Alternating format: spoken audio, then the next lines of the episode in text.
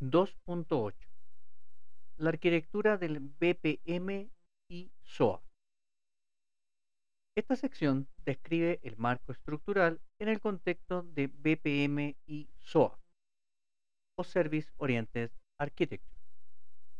A pesar de que BPM y SOA se desarrollaron como iniciativas independientes, existe actualmente una tendencia clara de interés en el mercado por estos dos conceptos que se apoyan en una tecnología común basada en servicios.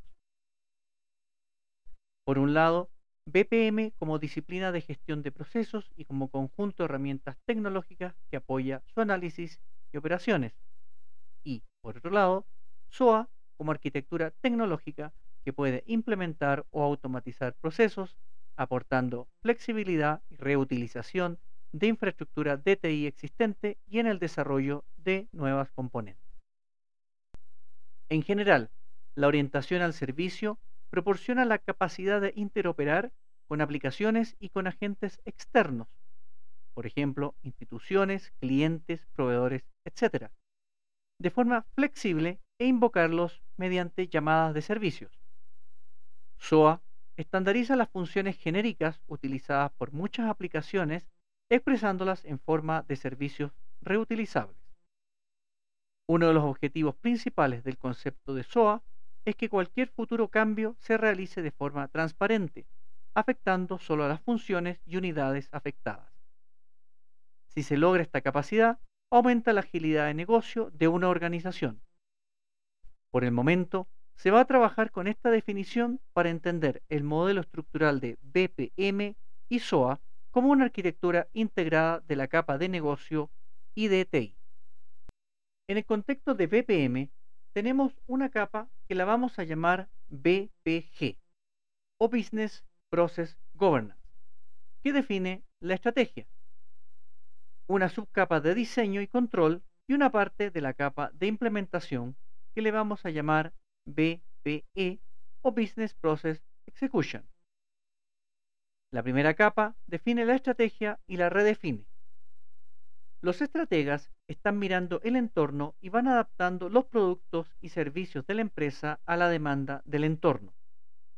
Si la adaptación es exitosa, hablamos de eficacia. En este sentido, la eficacia no es otra cosa que adaptación exitosa al entorno. La segunda capa define cómo lo hago, el qué, que es la etapa de diseño. El diseño tiene como input dos aspectos que considerar, la estrategia y el análisis del comportamiento del negocio. En el diseño, por sí o como parte del comportamiento del negocio, se puede considerar la simulación de procesos, es decir, preguntarnos qué pasa si, ante situaciones como cuando ocurren cambios en las variables del entorno, como demanda, competencias, nuevos productos, etc. De otra forma, simular cómo las variables que llevaron a redefinir la estrategia afectan la gestión de los procesos. Puede ocurrir que se requiera de una adaptación de los sistemas reales o que se requiera de una adaptación de la estrategia. La segunda capa, BPE, abarca la implementación tecnológica de los procesos diseñados de acuerdo a la estrategia. Esta capa tiene una responsabilidad compartida.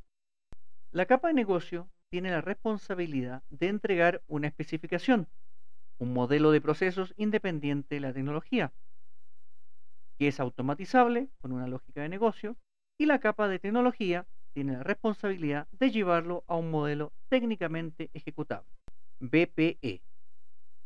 La figura 12 muestra la relación entre las componentes de las capas en el marco estructural de la arquitectura descrita. Figura 12, arquitectura del BPM y SOA.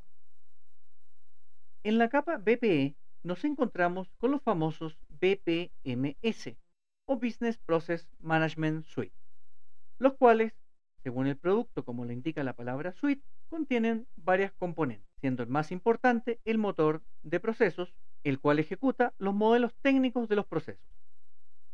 Las plataformas o suite más completas e integradas incluyen todas las componentes necesarias para A modelar el flujo de procesos que se va a ejecutar, por ejemplo, con un modelador técnico o Process Modeler. B. Crear formularios dependiente o independiente del modelador técnico a nivel de interfaz de usuario. C. Ejecutar las instancias del modelo representado con un motor de procesos. D. Configurar el cuadro de mando con un BAM o Business Activity Monitoring. E.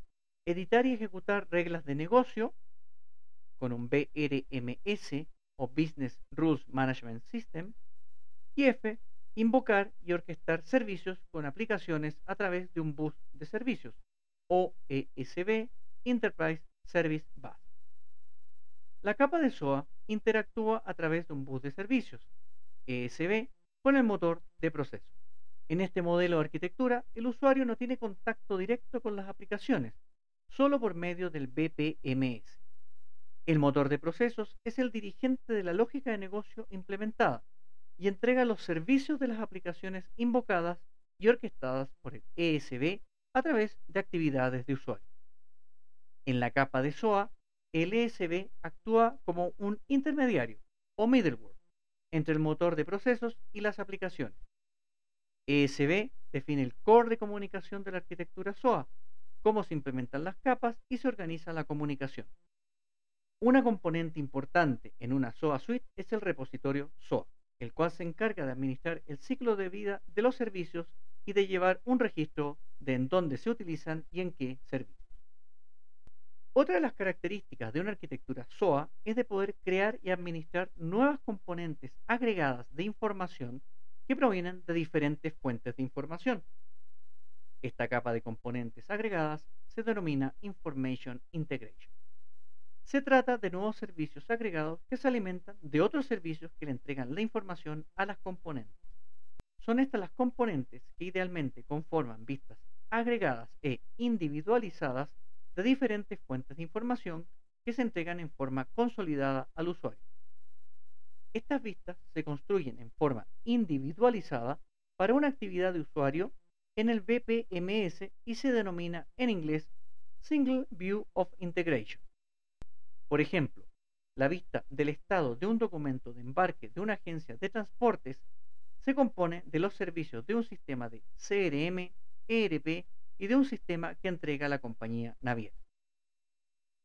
Finalmente, podemos incorporar a una arquitectura de BPM y SOA un ambiente analítico de minería de procesos que le vamos a llamar Process Mining and Controlling o PMC.